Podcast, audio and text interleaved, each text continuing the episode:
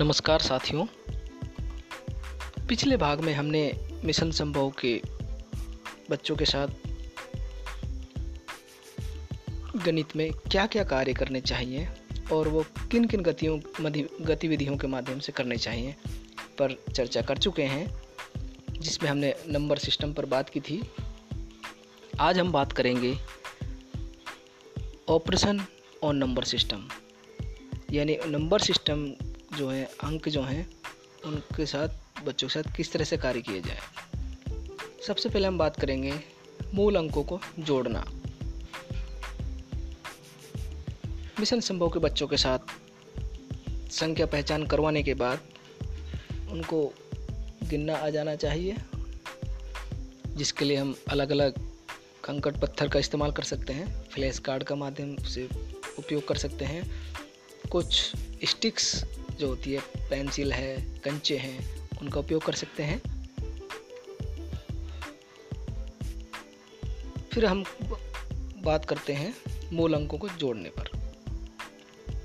बच्चों को मूल अंकों के बारे में जोड़ना आ जाना चाहिए, जैसे दो प्लस तीन बराबर पाँच, सात प्लस दो, चार प्लस तीन, यानी नौ अंकों तक के जोड़ना आ जाना चाहिए बच्चों को।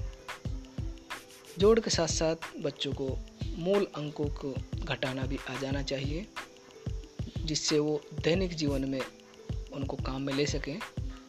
मूल अंकों को घटाना, जैसे सात में से दो घटवाना, पाँच रह गए छः में से तीन घटवाना, इस तरह से हम गतिविधि करवा सकते हैं कक्षा के अंदर। दूसरा आता है, एक से बीस तक संख्या पहचान के बाद उनके साथ गिनना, करवाना बीच बीच में से फ्लैश कार्ड उठवाना, कार्ड के माध्यम से और उनको दैनिक जीवन से जोड़ना, जो उनके दैनिक जीवन के हिसाब हैं, चाहे वो परचून की दुकान पे जाने का हिसाब होता है। उस तरह के हम उनकी लाइफ से जुड़े सवालों को मौखिक बातचीत करें, जिससे उनके बच्चे जवाब दे सकें। मौखिक करने के बाद बच्चों के साथ लिखित पर कार्य करवाएँ, जिससे वो जोड़ना और घटाना, उनको लिखित रूप में भी वो कर सकें और उनका निरंतर अभ्यास करवाते रहें कक्षा के दौरान। इसके लिए हम मौखिक के साथ साथ लिखित, जोड़ना, घटाना, इस तरह के अभ्यास कार्य निरंतर बच्चों के साथ करवाते रहें। धन्यवाद।